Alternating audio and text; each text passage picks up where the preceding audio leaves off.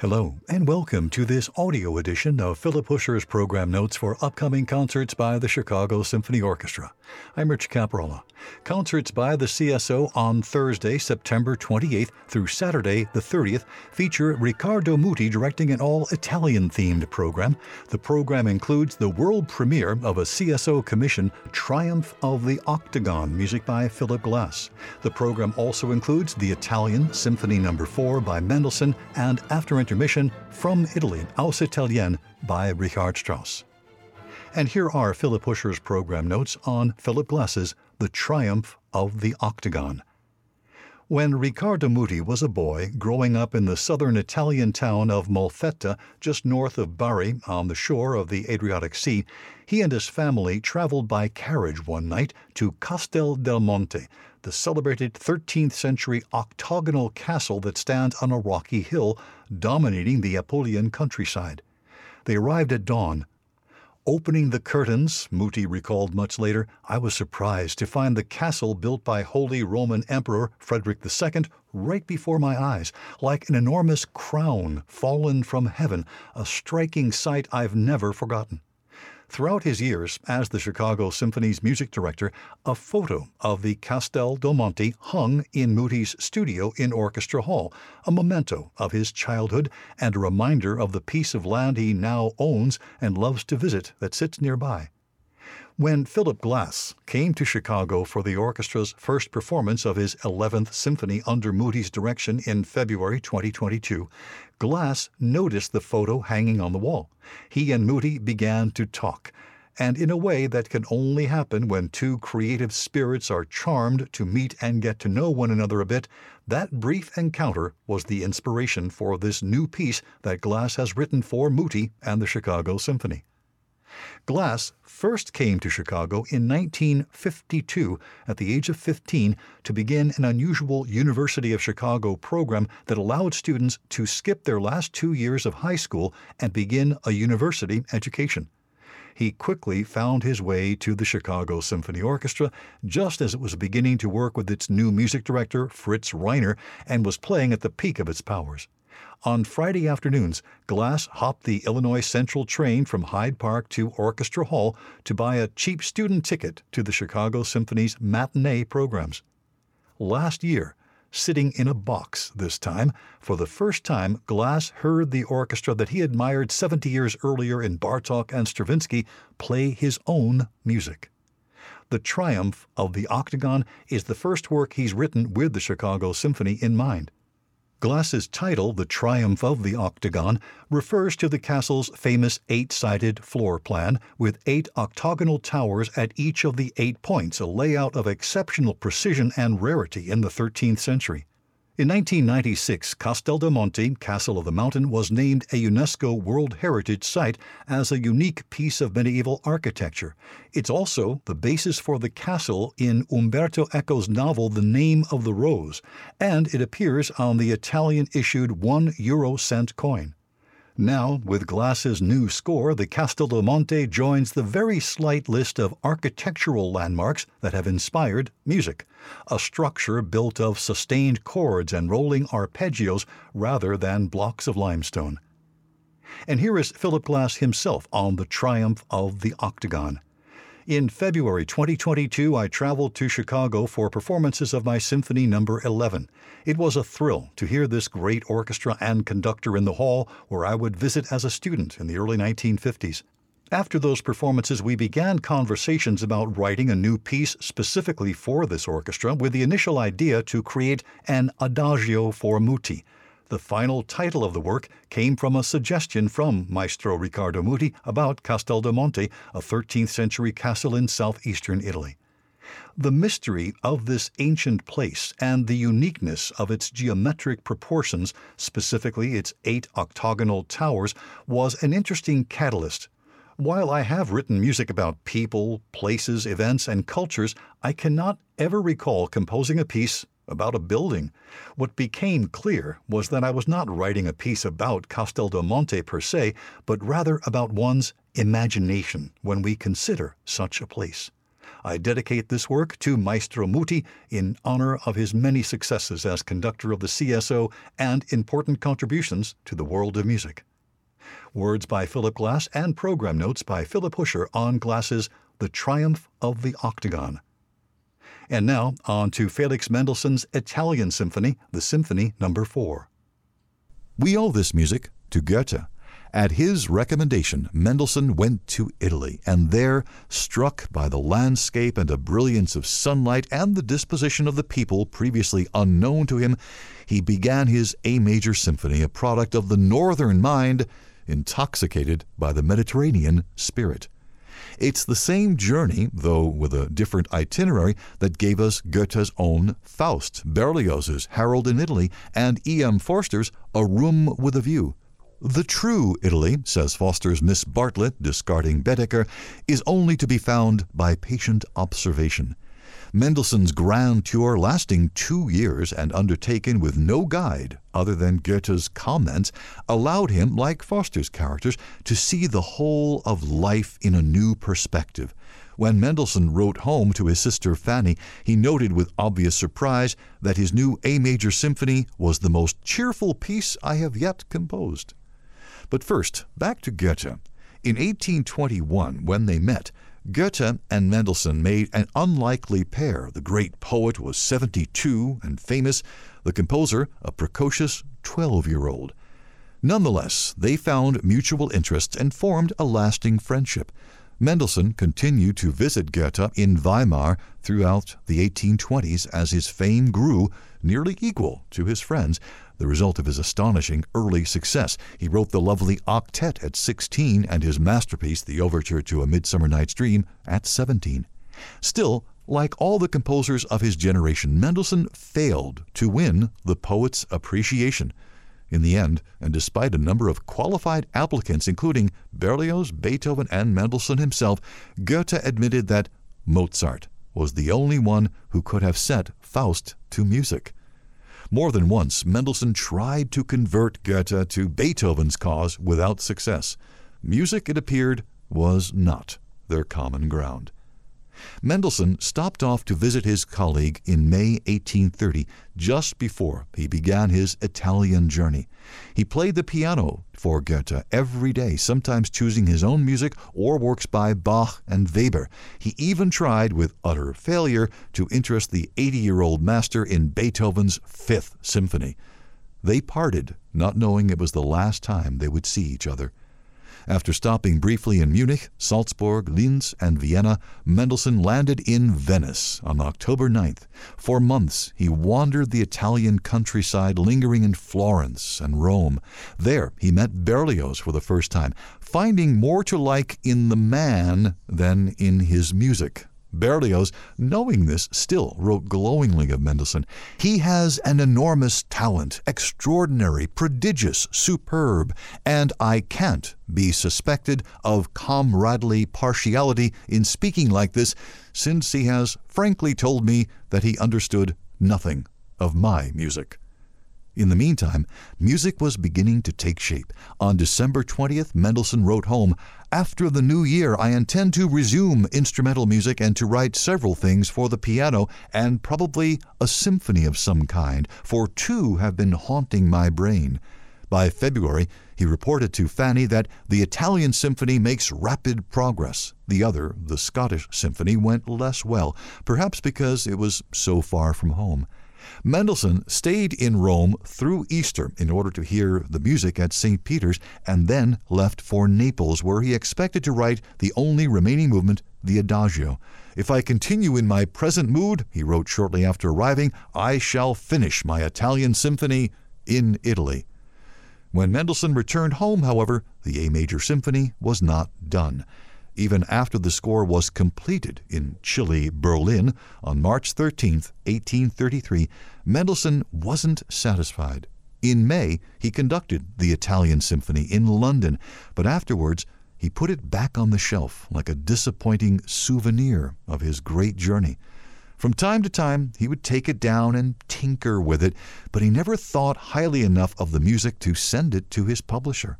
After Mendelssohn's premature death in 1847, a number of his scores, including the Italian Symphony, were finally published, widely performed, and welcomed into the repertory. It's hard to imagine what Mendelssohn found to fault in this nearly perfect symphony. Perhaps, as Donald Tovey suggests, an instinct deeper than his conscious self criticism may have prevented him from altering it. The opening is one of but a handful in all music that is instantly recognizable simply by its sonority. Rapid fire, repeated wind chords set in motion by one great pizzicato plucking of the strings, even before Mendelssohn's famous bustling melody gets going. The melody itself is one of the composer's most natural and unforced, racing unstopped over the hills and valleys of the movement, slowing only to make way for a lovely clarinet solo. Mendelssohn waited until he got to Naples to write the Adagio, a movement of particular grace and nobility. The composer and pianist Ignaz Moscheles said Mendelssohn took his theme from Czech pilgrims. Donald Tovey heard a religious procession passing through Naples. Mendelssohn himself didn't comment, no doubt assuming that music of such obvious beauty didn't require a setting. The third movement, really more minuet than scherzo, is colored with the composer's characteristic light touch, though the somber trio in particular proves that one can still say serious things lightly. Mendelssohn called his finale a saltarello, the fast and jumpy Italian folk dance. Some claim it's more like the tarantella, once prescribed as a cure for the bite of the tarantula. Unlike either, and going against the grain of virtually all symphonic finales known to Mendelssohn, this dance begins in the minor mode and stays there to the last chord. Despite its bitter cast, it makes a brilliant and decisive ending. Program notes by Philip Huscher on Mendelssohn's Symphony No. 4, the Italian Symphony. And now on to music by Richard Strauss, Aus Italien, from Italy.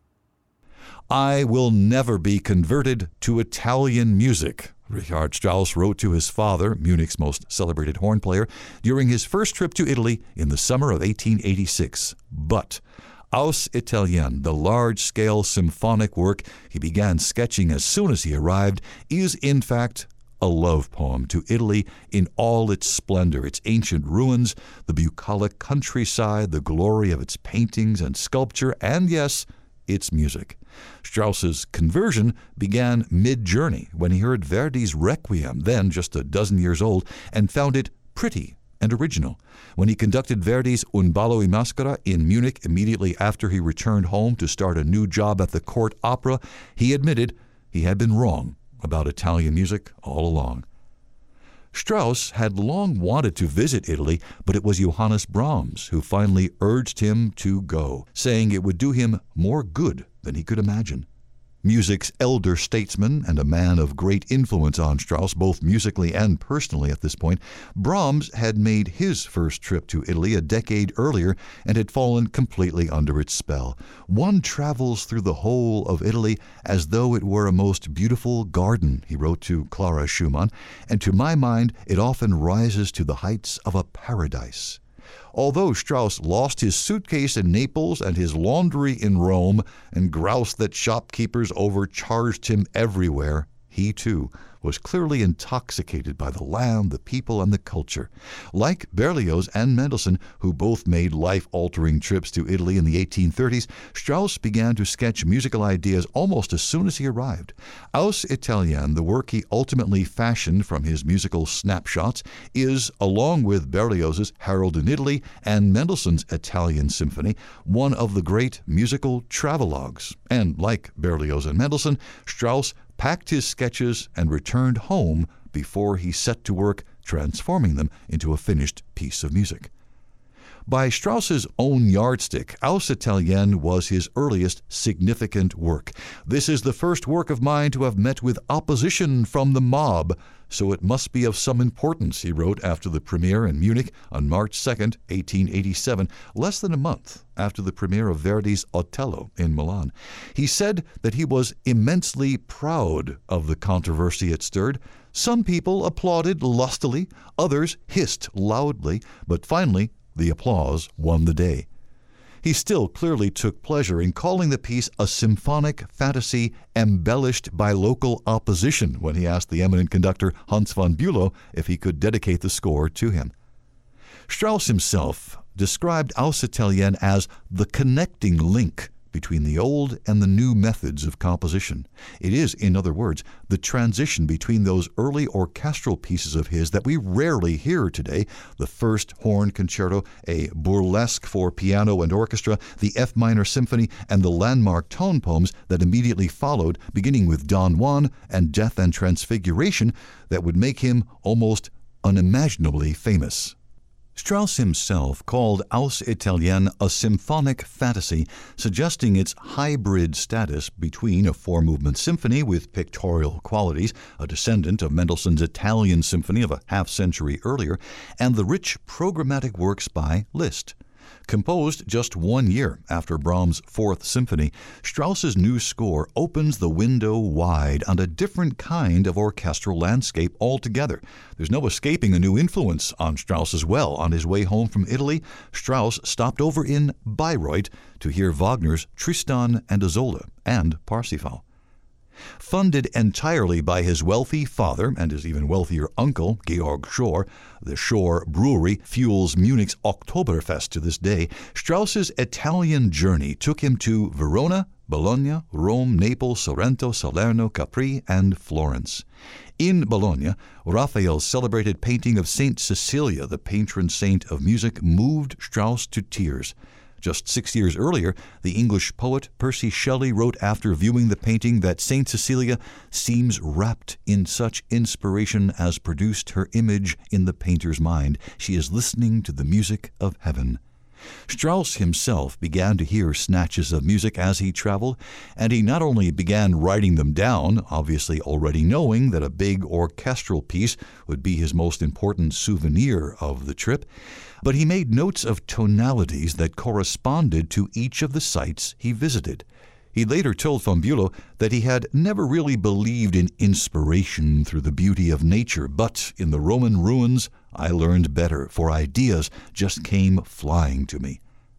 All the characteristics of the soon to be famous Strauss are already present in Aus Italien, except perhaps for economy, and that would never become Strauss's strong suit. On page after page of Aus Italien, we find the bold orchestral swagger of Don Juan, or the broad lyric outpouring of Death and Transfiguration, the brilliantly descriptive writing of Till Eulenspiegel's Merry Pranks, works that were all written within the next decade. Strauss still owes a great deal to Brahms' orchestral music, but as he pointed out, with Aus Italien, he was taking a first step toward independence as a tone poet. Aus Italien was the only work for which Strauss published a specific program, later learning to trust that the music could speak for itself.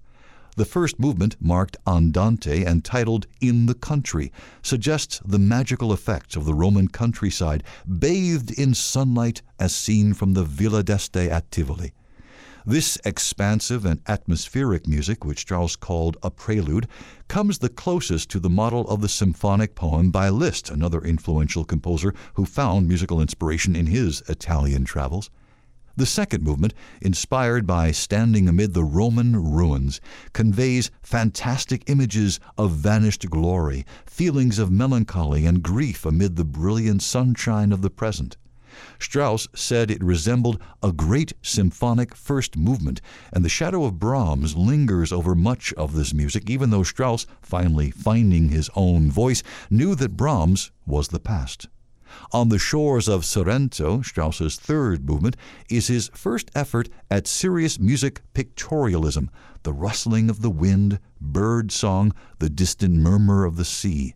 And with these few exquisitely scored pages, he suggests that this will prove to be one of his greatest talents. The finale is based on a well known Neapolitan folk song, and at the end, a tarantella which the composer heard in Sorrento. The first tune, so ubiquitous and natural sounding that Strauss mistook it for folk song, is in fact the ever popular Funiculì, Funiculà, composed by Luigi Denza in 1880 to celebrate the new funicular on Mount Vesuvius, which put on a spectacular show the day Strauss visited. The entire movement, a hilarious jumble of themes, as Strauss admitted, is colored by fireworks of its own and was meant to depict the colorful bustle of Naples. The Tarantella eventually sweeps the finale to its conclusion, though not without a fond glance back at the glorious Italian countryside. Although Aus Italien is regularly overlooked today, it was this work that announced Strauss as a leading musical revolutionary of the day and introduced him to many concertgoers. Aus Italien was his first orchestral piece performed in England, for example. Theodore Thomas, who had given the U.S. premiere of Strauss's F minor symphony in New York in 1884, at a time when Strauss's music was almost completely unknown in America, wrote to Strauss to ask if he could introduce Aus Italien to this country. That performance with Thomas's own orchestra took place in Philadelphia on March 8, 1888, just a year after the Munich premiere. Once Thomas came to Chicago three years later to launch the Chicago Orchestra, he began to champion Strauss's music here. He programmed Aus Italien during the orchestra's ninth season and then played it just twice more in 1905 and 1908 before it disappeared from the orchestra's repertoire, while Don Juan, for example, continued to be performed here nearly every season up through the 1950s.